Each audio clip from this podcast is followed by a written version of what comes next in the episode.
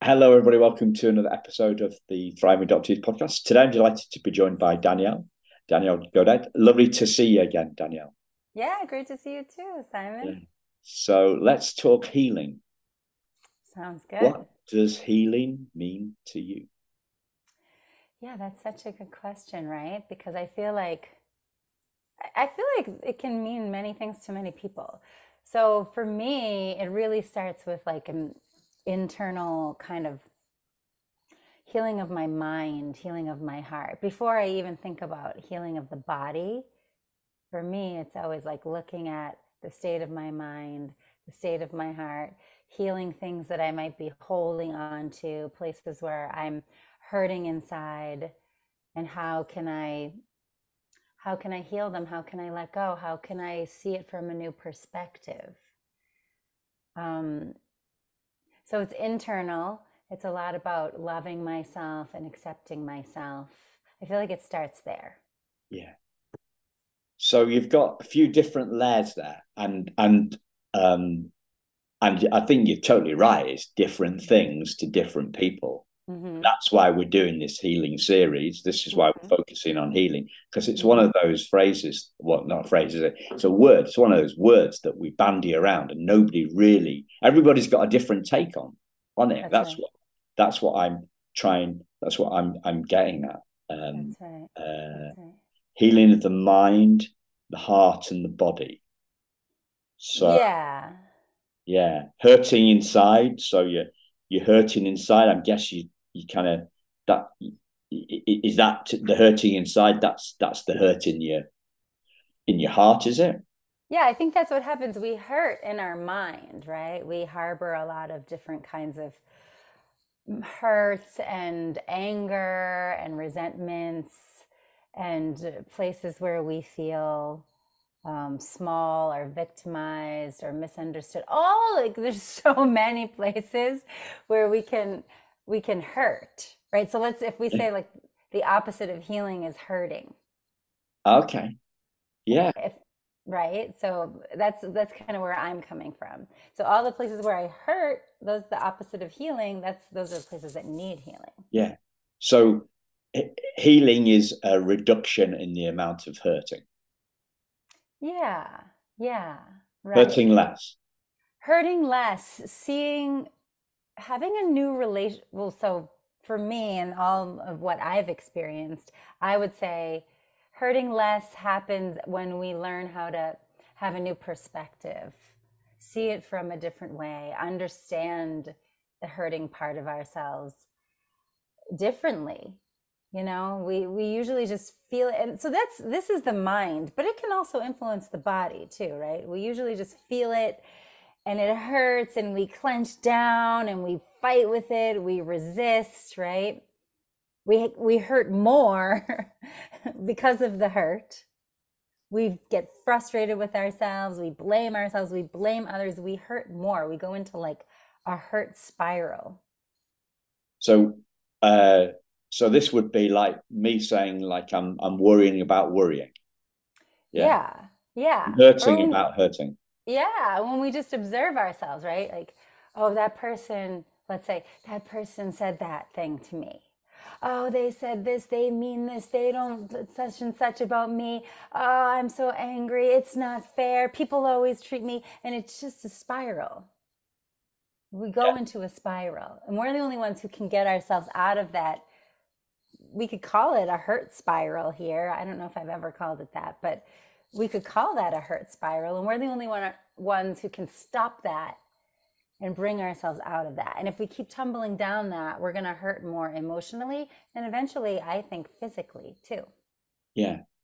So I was thinking of like a vortex thing. That's another word for a spiral. And, yes. I don't know where I saw. I think I've seen this in a movie, the start of a film credits, where there's a guy just kind of like it's just being thrown around in this vortex. So right. It's vortex. It's wide at the top and it's getting narrower, and he's disappearing into an abyss, basically. That's right. Where he's going. And I don't know even what movie this was now. But, but yeah. That image that you're talking about of, you use the words like he's getting thrown around. That's what I mean when I say we spiral. It's almost like we're out of control and now we're just in it. And it's like, it has a life of its own. It's like this monster unfurling inside, and we hurt more and more and more until we stop that. We're the ones who has to put an end to it. Yeah, we have to do that. But we've got all these people that are validating our hurt. Hey? So that's like a hot topic a little bit. That's kind of a touchy area, because I feel like it is a very touchy area. I feel like people, all right, this is just my take on it. People are in. I want somebody else's take. No, I'm joking. That's a bit of strange British humor, right? Okay. I want your take. This is why I asked you to come on the show. Okay. Okay, thank you. Because that's a difficult thing to speak to, what you're asking. Other people are validating these hurts. So why would I, get out of that spiral? Yeah, there's kind of different camps there. But if I zoom way out, what I feel like is there's some sort of movement trajectory. I don't know what I want to call it, like a consciousness shift of humanity happening right now, where I think humanity itself is trying to, more and more people are trying to stand up and take their power back and love themselves more, be more loving and kinder to themselves by recognizing themselves, or giving themselves some love or sense of value that maybe they didn't receive by others in life. That's good. That's in the right direction. But, it's like little mini steps. We're like climbing this long ladder. And so we're kind of a little bit at the beginning of that process where then now everybody's like, yeah, let's kind of validate the hurts. Like, yes, I get to say I've been hurt. So I'm taking my power back. I'm not just quietly being continuously abused by others, but also by myself.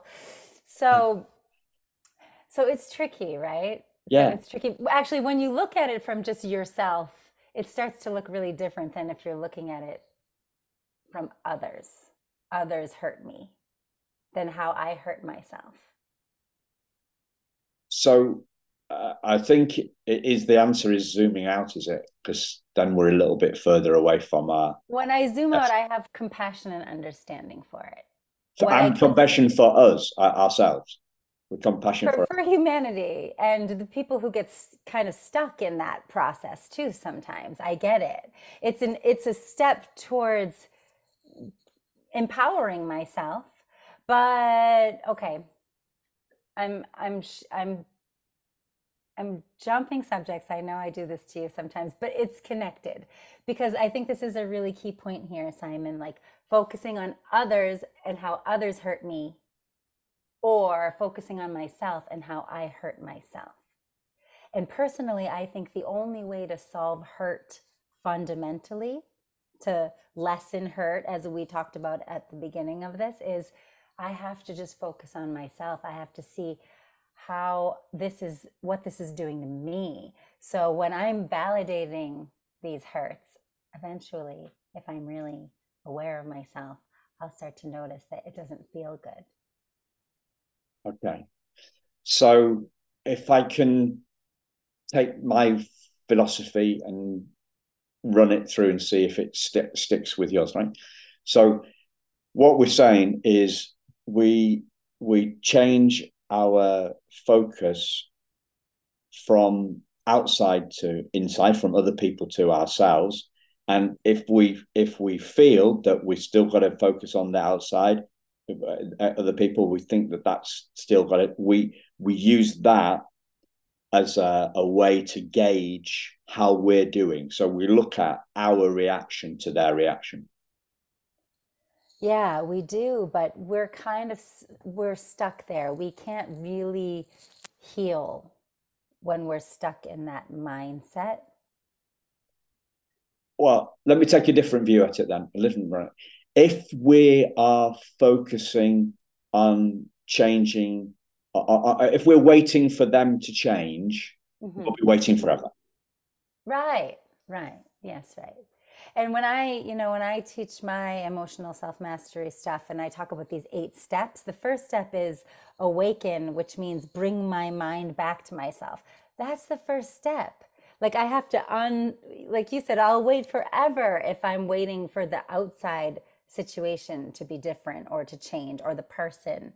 I have to remove my consciousness from them. I have to unstick it from, or even the past or that person or the situation, and I have to put it back on myself. And now I can go inside and I can feel myself, I can watch myself, I can learn to accept and make new choices. But I can't do that as long as I'm like stuck on blame of others. Yeah. So we're going to get on to, so there's 3 questions. Okay. Talking about today. Okay. What does healing mean to you? Mm-hmm. What helps us heal? Mm-hmm. Mm-hmm. And what hinders our healing? Okay. So the thing that you just said then, to me, fits in with the what hinders our healing. So what hinders our healing is focusing on other people rather than ourselves. Yeah. That's why it's step 1 of the 8 steps to mastering. Yeah. Okay. Yes. So what do you think we've got hurting less as a big definition, a 2-word definition of healing. It's hurting less. It's hurting less. And from what you said, one of the things that helps us heal is a new perspective. That was one of the things. One of the big drivers of healing is new perspectives. What other things do you think help us hurt less, heal more? Yeah. I think I also kind of answered it when I was describing about these steps, like coming back to myself and owning everything. Everything is mine. It's my interpretation. Even if someone said something to me, it's kind of, I have to own that I want to believe them. Like, let's say someone says hurtful words to me. It's on me. It's all about me. If I want to believe what they said, if I want to react to what they said, or if I want to get angry about it, or maybe I'm like, oh, it's okay. That's, that's your thing. That's not my thing. Coming back and recognizing that really the power is within me. The answers are within me. If I can just kind of really take a good look at myself and take ownership of all the things that I think and feel and do and believe and see. This is all mine. This is mine. So that deep self-examination is critical for healing. Self-awareness and self-examination and going within and finding the answers within. Rather than blaming somebody else. Yeah, or trying to find them outside somewhere. Yeah. We have trying to find the cause outside. Yeah, or the solution, really. The solutions are within me. Because, we've talked about this before, I have a true self, I have love inside, I have light inside. So if I keep looking inside, I have my own innate wisdom. That's gonna help me see this from a different perspective. Even your best friend tells you a million times how to see it from a different perspective. It's not as valuable as the moment where you have a shift because you realize I was the one that was holding on to the anger. I was holding on to the hurt. I was holding on to the belief that you can hurt me. So healing comes with shifts in perspective. Yes, and going within. How are you going to shift? And one of those shifts, a perspective is a point of view. So are we talking? We're talking about our point of view rather than their point of view. Yeah, we have to see ourselves. So maybe we should take an example, right? So if someone keeps saying something that's hurtful for me, but like you said earlier, I can sit around and wait for them to stop saying it or stop thinking it, stop acting that way. You know, I can wait for them to change. I can use all my energy and breath to try to convince them to change, or I can just kind of sever that and just focus on me. What am I feeling here? What am I doing here? Like, I feel hurt. I feel upset. I feel angry. Now I get to process my own feelings. I get to let go of any judgment I have and just, you know, be accepting of my feeling. It's okay to feel hurt. It's okay to feel angry. Do I want to stay here? Is there another way to see it? Is there another choice for me to feel?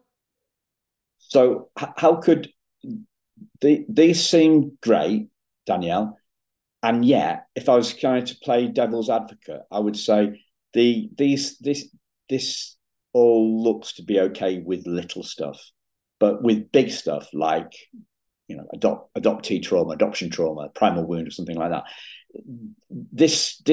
it feels kind of too little to heal a trauma as big as that. Mm-hmm. So for me, that's the process that I have used for healing that trauma within me over and over and over and over again. It's something that is like repeatedly cultivating inside of me. So you're talking about this is a crap joke, okay? Okay. How do you eat an elephant? How do I eat an elephant? How do you eat an elephant? I'm a vegetarian. I don't eat elephant. I don't eat meat. I don't eat elephants either. But the answer to the joke is, right, a mouthful at a time. Okay. A mouthful at a time. Okay. So what you're saying is, you're taking big adoptee trauma after coming out of the farm, all that sort of stuff, but you're healing that trauma one mouthful at a time, one little thing at a time. That's kind of what you're saying. Yes, by developing like a new system in my brain, because we have unhealthy systems in our brain of how we perceive, very unhealthy ways of perceiving myself, others, the world. So by making the decision to kind of make a healthier system in my brain. A healthy system is one that, okay, let's bring my mind to myself and feel myself and be aware. I mean, I experienced this with my own birth mother. Like, yeah. There was some degree of that I couldn't heal. I just absolutely couldn't until I realized I'm completely like stuck on her. Like, I keep focusing on her. Her, she said, she didn't say, she did, she didn't do, why'd she, and I was miserable there. There's no way to heal some part of my hurt. Yeah. Until I realized, oh, I'm like, I'm like stuck on her. I got to come back to me. And then when I felt me, I could feel, okay, this is the hurting part of me. Well, let's breathe in and feel the hurting part of me. Well, what is it? Oh, it feels kind of very small inside. Well, let's breathe in and feel the small part of me. Oh, it's the place where I can't feel love. Like, there's no love there. I feel empty. So I want her love. Like, oh, well, let's just breathe and be with that empty place. And then, oh, as I do that, like, that shifts too.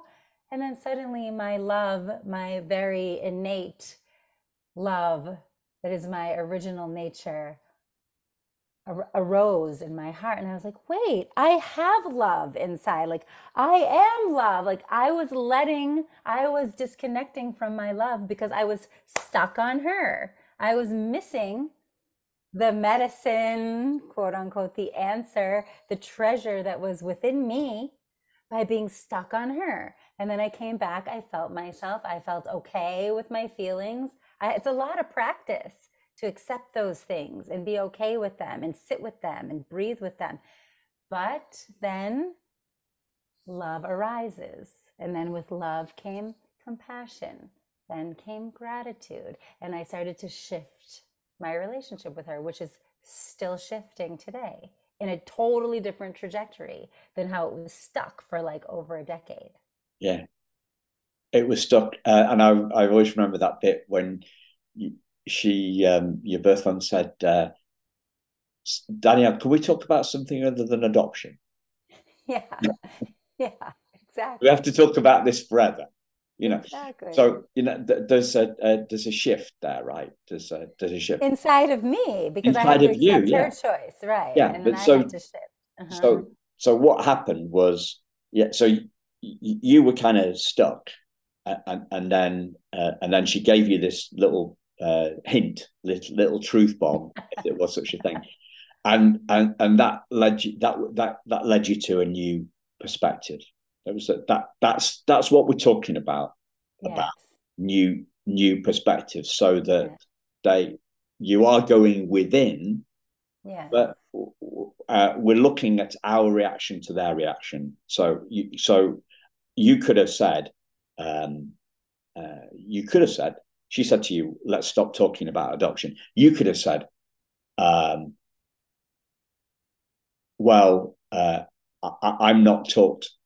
haven't talked it through enough yet, Mom. Presumably you were calling her Mom at that time, right? So you say, I've not sorted it. I need to do some more talking about this. But you didn't do that, did you? I didn't do that. And more likely what I would have done, another alternative would have been, okay, all right, fine. And then going and leaving and calling, can you believe what she said to me? Can you believe this? How could she be like that? How could she do that to me? And then there I am in the spiral. You see, that's one option. And that's where I was stuck for a long time, that spiral, because I'm still focusing on her. But then she kind of closed the door and I'm like, ugh. But by now I have some tools and I have a little bit of practice under my belt. So then I'm like, I can feel her. Like, okay, this is very, very hard for you. So I can feel some degree of compassion, like, okay, it's really hard for you. So I'm going to have to do my work for myself. And I kind of shifted instead of going and she said she did, you know, and then like, okay, that's what she wants. All right. Now let me look at me. What do I need? And then, I need a lot more talking about it, but not with her. Not with her, no. Okay. So you're talking about lots and lots of incremental upgrades and system shifts. Yeah, like self-transformation, I think, is really the key for anyone struggling with trauma and all of humanity. I think it's a self-transformation. We need to do the real work of self-examination, not just intellectually, but through feeling, and then practicing to be with those feelings and own those feelings. And then that's how we start to transform our actions and behaviors. Yeah. So you were clear, right? Internal healing of the mind, the heart, and the body. Yeah. Right. And it's trickier to talk about the body stuff. Yeah, I feel like the body. Personally, I have more pain and hurt of the mind. I have more experience with that in this life. I know a lot of people experience it with their body. I've worked with people for 20 years who struggle with their body, and I still feel, because I'm not a doctor, like I'm not the expert on physical healing, but I still feel there's something to offer them in the practice of shifting their perspective with the hurt in their body and learning what maybe it's here to teach me. All hurt, I think, whether it's of the mind or the body, is here to teach us something if we're open to it. And that's how we begin to shift our relationship with it and our perspective on it. So you're talking about looking at our reaction in our mind and the reaction of our body. Yeah. Being aware of all of it, the whole mind-body system, how it's responding to pain. Yeah. Whereas I think traditionally in the adoption space, we done more about our psychology. We looked at more about our psychology, less about stuff. Yeah. There's a lot of. I mean, everyone's still grasping to understand intellectually. I'm not just saying in the adoption community, but I see it there, and I kind of just see it in many arenas. Grasping to understand intellectually rather than discovering really the practice of how to go within and process inside. We change naturally our relationship to pain and our relationship with all people in my life, including my birth mother, her sons, my brothers, my own adopted family. Everything continues to change as I change inside. Because I transform. So this is the third time listeners, regular listeners will know that Danielle's been on twice before. Mm-hmm. But something seems to have shifted since even last time we spoke. Oh, really? Yeah. Well, this is what happens when you're in a constant work of self-transformation. I feel like I've had some breakthroughs actually since then. Okay. I feel like I have. Yeah. Would you like to share those? Okay, sometimes it's so hard to put it into words, but the one that pops to mind is, I was invited to speak on a panel at the Cub Retreat, which is the Concerned United Birth Parents. This is just recently, right? Yeah, I went down to LA in October for that. Yeah. And the first day I arrived a little bit late. I was actually visiting my biological brother down there, and I had a short visit with him, so I arrived a little bit late. I kind of just jumped in, and I was hitting some serious triggers. Like, I don't even know how to put into words what was happening inside of me. Like, there was just alarms going off, and I was kind of shutting down. I joined an adoptee support circle. That was like the first thing I did. And I couldn't even speak, which, if you know me, that's very unlike me. Yeah. You're like, it definitely is. But everyone in the circle talked, but I couldn't talk. In my brain, I was just listening. I was watching, I was observing this screaming girl inside. She was just sort of screaming. I didn't even know what she was screaming about, but she felt very unsafe. I went to an evening session, and there's a presentation happening, and I can hardly listen, but this highly triggered little self inside of me was just going crazy. So they had little pieces of paper and pens all over on the table. So I grabbed one, because I'm not in a position where I can go, do some body tapping, like the kinds of things I teach. I couldn't do that. I couldn't go talk it out with someone. I couldn't even go talk it out with myself in a quiet space. I was in the middle. I was with like 100 people in this room, So I grab a piece of paper and I just start scrawling down. And basically there was some huge, huge anger. But that anger was part of this very, very thick, defensive wall. This is the key point. I, for the first time, feel like I made some space, and I could see with great clarity this wall, this giant fortress inside my heart that is a wall of defensiveness, self-protection, mistrust. And that wall, when that wall is up, there's a lot of anger and defensive behavior that I don't even understand what's happening.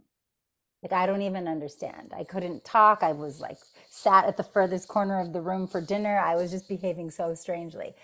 So I grabbed a pen. I'm writing. All this anger is coming out. A lot of anger towards my birth mother. like not nonsensical, even just a hurt voice inside you, you know, if you didn't want me, like get away from me, everybody, like you could just, a lot of anger, a lot of hate. And so I finally could just see it so clearly. And I was like, that's my wall. And this is what I mean when I say ownership. Like I just owned it. You know, I'm not like, I'm mad at you because you, no, that's my wall. That's my inner wall that I don't, I know, I'm usually don't even notice it. And it usually just controls me when it comes up. I was not aware of it so much. I knew something was happening, but I didn't know what. Once I separated from it and I could see, and I wrote and wrote and wrote and wrote and let it all out, then it's me and my wall. And now there's space, and I'm sitting here and I feel, again, what I said earlier, like my love, like who's looking at my wall is my true self, you know, whatever we want to call it. My essence is saying, oh, that's your wall. That's not you. That's just your wall. And I felt so joyful. I become really joyful when I recognize these things. Like someone listening might be like, oh, poor Danielle, but I feel liberated from it once I make space from it. And I feel so joyful to be like, I have this really big wall. And then the next day, the next morning, and then my heart was so open, Simon. Did you have to tell everybody? I bet you had to tell everybody about the wall, didn't you then? And so then the next morning, it was so helpful because that was where my panel was. And so then when I spoke my panel, that's what I realized. From the moment that I met my birth mother, this massive wall went up and I didn't know what to do with it. And I've been working with that wall ever since. And just like yesterday is when I realized this, you know, how just to call it that, to call it a wall, to recognize it as a defensive wall of mistrust where I don't trust people. And then I went back to the adoptee support group. And then I was like, can I share first? And I shared everything. And then everyone, it really helped the group. Everyone in the group was like, yeah, I actually feel this, you know, and then everyone feels comfortable to kind of start letting it all out, because that's the thing. We don't have to be afraid of these feelings. We don't have to hate ourselves for them. They're not bad. We're not bad for having them. We need to know about them. And then now, like, I'm not controlled by my wall anymore. I was full of love. I was chatting with everybody there. I was so happy to connect. I was loving the birth mothers who I was on the panels with. I was like feeling compassion for everyone in the room. Like everything changed. And since that time, I just feel so much lighter. I feel lighter. I feel free from it. Like even if something comes up, I can tell, oh, this is my wall. Okay. I don't need to like fall for it. I don't need to listen to it. So that inner work has a huge payoff by doing that process. Mm-hmm. Yeah. So you disidentified. You the wall wasn't you. You were your uppercase S self. Right. So, yes. So you're separating who you are from this wall, and the wall was made of what? Anger, resentment, stuff like that. Mostly feeling unsafe, and then trying to protect myself, easily threatened, defensive. Well, that's what walls do. Yes, but when I'm controlled by that behavior, I don't realize. Yes. That I'm in the mist. I wasn't realizing that. No. Yeah. No. But when I got some space, but yeah, that's what a wall does. It's there to protect you, right? That's your point. That's the point. Yeah. Yeah. Yeah. Have I told you about my wall? No. Well, it was with my birth mother as well. Mm-hmm. Yeah. So the story I tell, sorry, listeners, if you heard this before, I'm going to assume that not everybody listens to everyone, right? We're producing so many episodes. So around this time of year, I go to a different swimming pool. It's a 60-yard pool, right? Mm-hmm. 50 meters approximately. And there is a wall in the bottom of this pool, mm-hmm, to make it from a 60-meter pool to 60-yard wall to two 30-yard pools, right? So they can have two races. Okay. Yeah. Okay. I get it. And this wall actually rises up from the bottom of the pool. Really pretty cool, right? Uh-huh. So when I was reading this letter from my birth mother, it was like I started crying my eyes out, right? Started crying my eyes out, and the wall disappeared. So before it was me on one side of the wall, my birth mother on the other side of the wall, separated by the wall. And I call the wall, I say the wall's made of anger and trauma, so, right? It disappeared. So two, it's like, it's a Spice Girls song, when two become one, right? It's like Christmas hit. We're doing this in the run up to Christmas, right, ladies and gentlemen? It was I'm not a Spice Girls fan, I don't know why. When two become one, right? So the wall came down in the middle of the swimming pool, and two different pools became one pool. I was merged with her.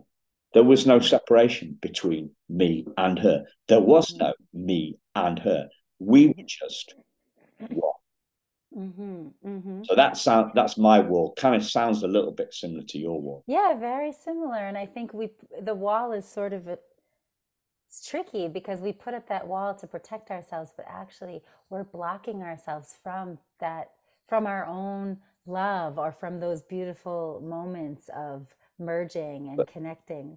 But it's not us that puts up that wall, is it? It's not like something that we are you a bricklayer?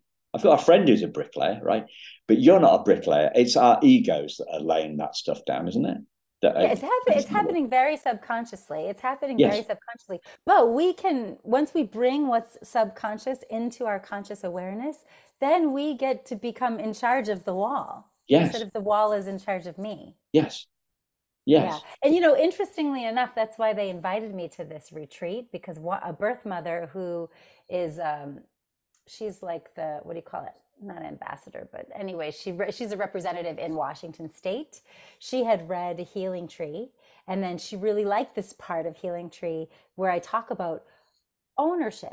And like, I have this, but it's not me. Or I have this anger, it's not me. I have this wall inside, but it's not me. I have this, you know, victim feeling, or even hurt, but it's not me. She loved that part, and she really wanted me to kind of talk about that.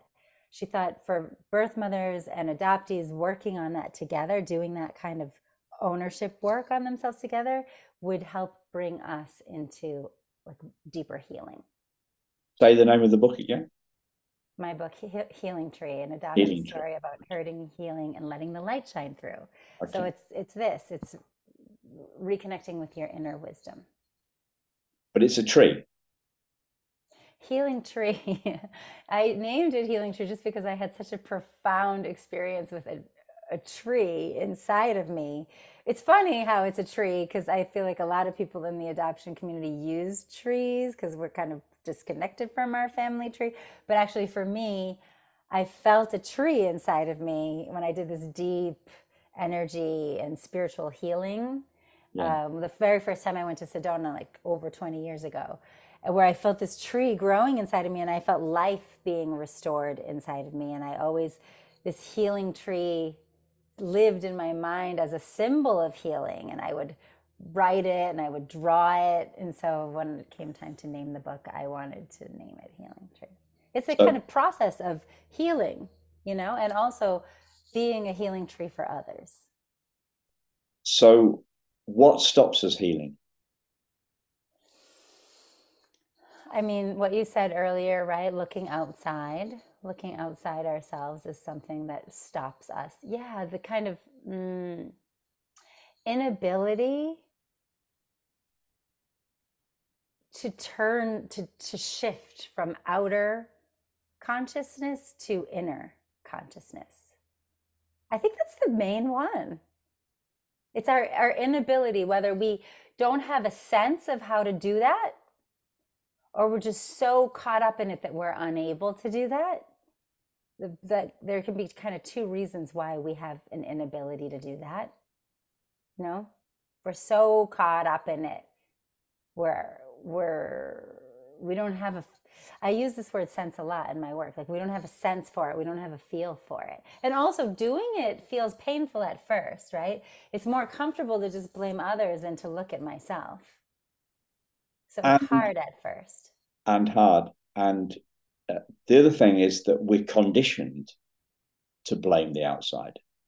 Mm. So I haven't used this one for a while, but I can use it. I can use it for right. I sometimes think it's easier to see things with trivial examples, such as the weather, right? Mm-hmm, mm-hmm. So obviously in the UK, we have miserable weather. Mm-hmm, mm-hmm. We have miserable weather. Mm-hmm. It causes misery. The weather causes misery. Mm. And we are raised as upstanding British citizens mm-hmm. to believe that the weather, and there's all this proof, right? Oh, whether it's all the science is proof. So we've been conditioned, whether we're adopted or not, I think is the case, right? I don't think non-adopted people think, you know. But it's a flip comment. But like it goes to the essence of the truth, right? Mm-hmm. We believe that the right. weather, we believe yeah. that other people, yeah. the weather, traffic jams, yes. snowstorms, I'll use my particular one, IT support desks, you know, helplines. yeah. Yeah. Yeah, I hear you. Yeah. All these different things. We believe that they cause our feelings. But no. And that's a good point. Like, we're conditioned to believe. So yeah. It takes a very strong choice, a strong will. It has to be like a very clear decision to want to go within and undo that conditioning and programming, right? Yeah. It's a conscious decision. It's a conscious decision to look at what's in our consciousness and look at. Yeah. Because it's all within. Yeah, exactly. So looking without is the ultimate. Yeah, looking without is the state of the world and why we cannot heal. Why there's always divisions, separations, and conflicts, the more we look without. But within, you know, to your example, when the wall came down, you felt the merging, you felt the oneness. Within is where we experience that. Without, we see, oh, you're different from me. You live over there. I'm here. Oh, the weather's different. Yeah, that's fine on the surface. But when it goes deep, there's big conflict and huge fighting. The wall is the division. The wall is the divider.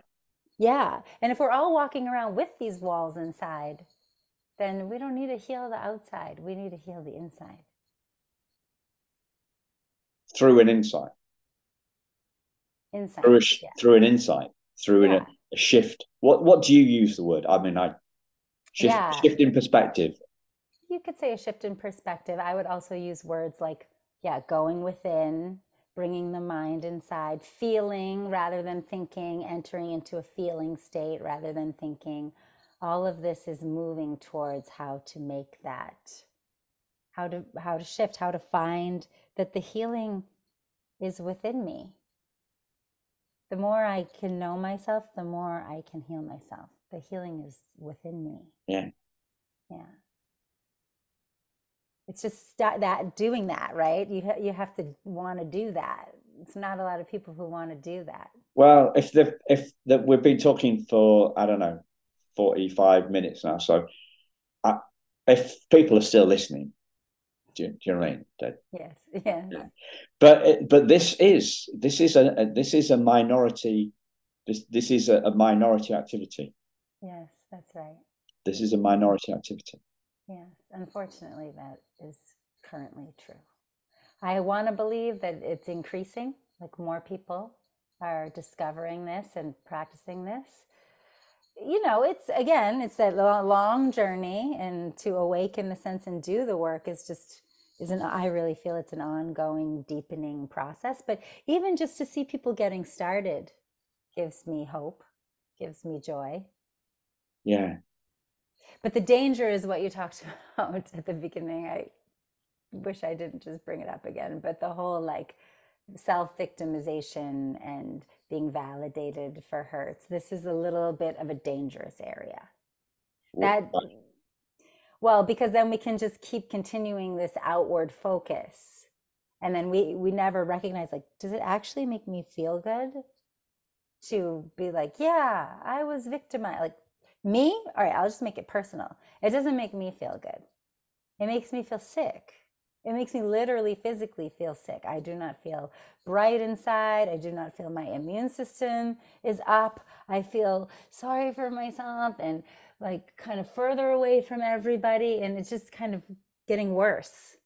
But when I'm like, oh, hey, I'm doing this to myself, then the words you say actually don't bother me all that much anymore. But what about grace for ourselves? That's grace for ourselves. When you were saying that, right, mm-hmm. I would say, oh yeah, I'm doing this to myself, and then I'd blame myself for blaming myself. That's right. Like, so I saw something interesting on this yesterday, I think actually, if you've kind of just been going along, mm-hmm. and you've only got there's only one level, right? You mm-hmm. just like you are the way. The world is the world. But then when you've seen some stuff, then there's the world, and then there's the outer world, and then the inner world, and then you think, oh, why can't I just see the peace all the time? Why can't I just be grateful all the time? And that's where my blaming came in, you know. You're right. And when you start to learn, you know, spiritual practices and stuff, and then we blame ourselves more. Why can't I just be in peace all the time? Why can't I just be connected to my true self all the way? And I write about that in Healing Tree too. I was like throwing pots and pans around because I was like, no, I don't want to have these emotions. It was funny. It was humorous to see where I was. After the awakening, but there was so much work to do in that healing with my own self. That's healing with my own self is very needed, like loving and accepting all of what I have. None of it is bad. Everything is understandable. Everything is okay. If I can, and this is part of those self-mastery steps, like if I can accept, really just be okay with myself that I'm judging, and then realize I don't need to do that. Like forgive myself. So I do a lot of self-forgiveness. Forgive myself that I fell off the track. Forgive myself that I got angry again, that I said those words that I wish I didn't say. Forgive myself quickly. And then next step is choose. Now I can make a new choice. I can choose to breathe out and let go. I can choose to say, I'm sorry. I can choose to love again. I can choose to go for a walk in the sunshine and get myself some energy and be kind to myself and feel the breeze and the trees. You know, I can make a new choice. So it's really important for our relationship with ourselves to be able to accept and embrace, like take ownership, but not with self-blame, with no judgment, acceptance, embracing, self-love, self-forgiveness. Now I can make a new choice. Do I really want to keep holding on to this?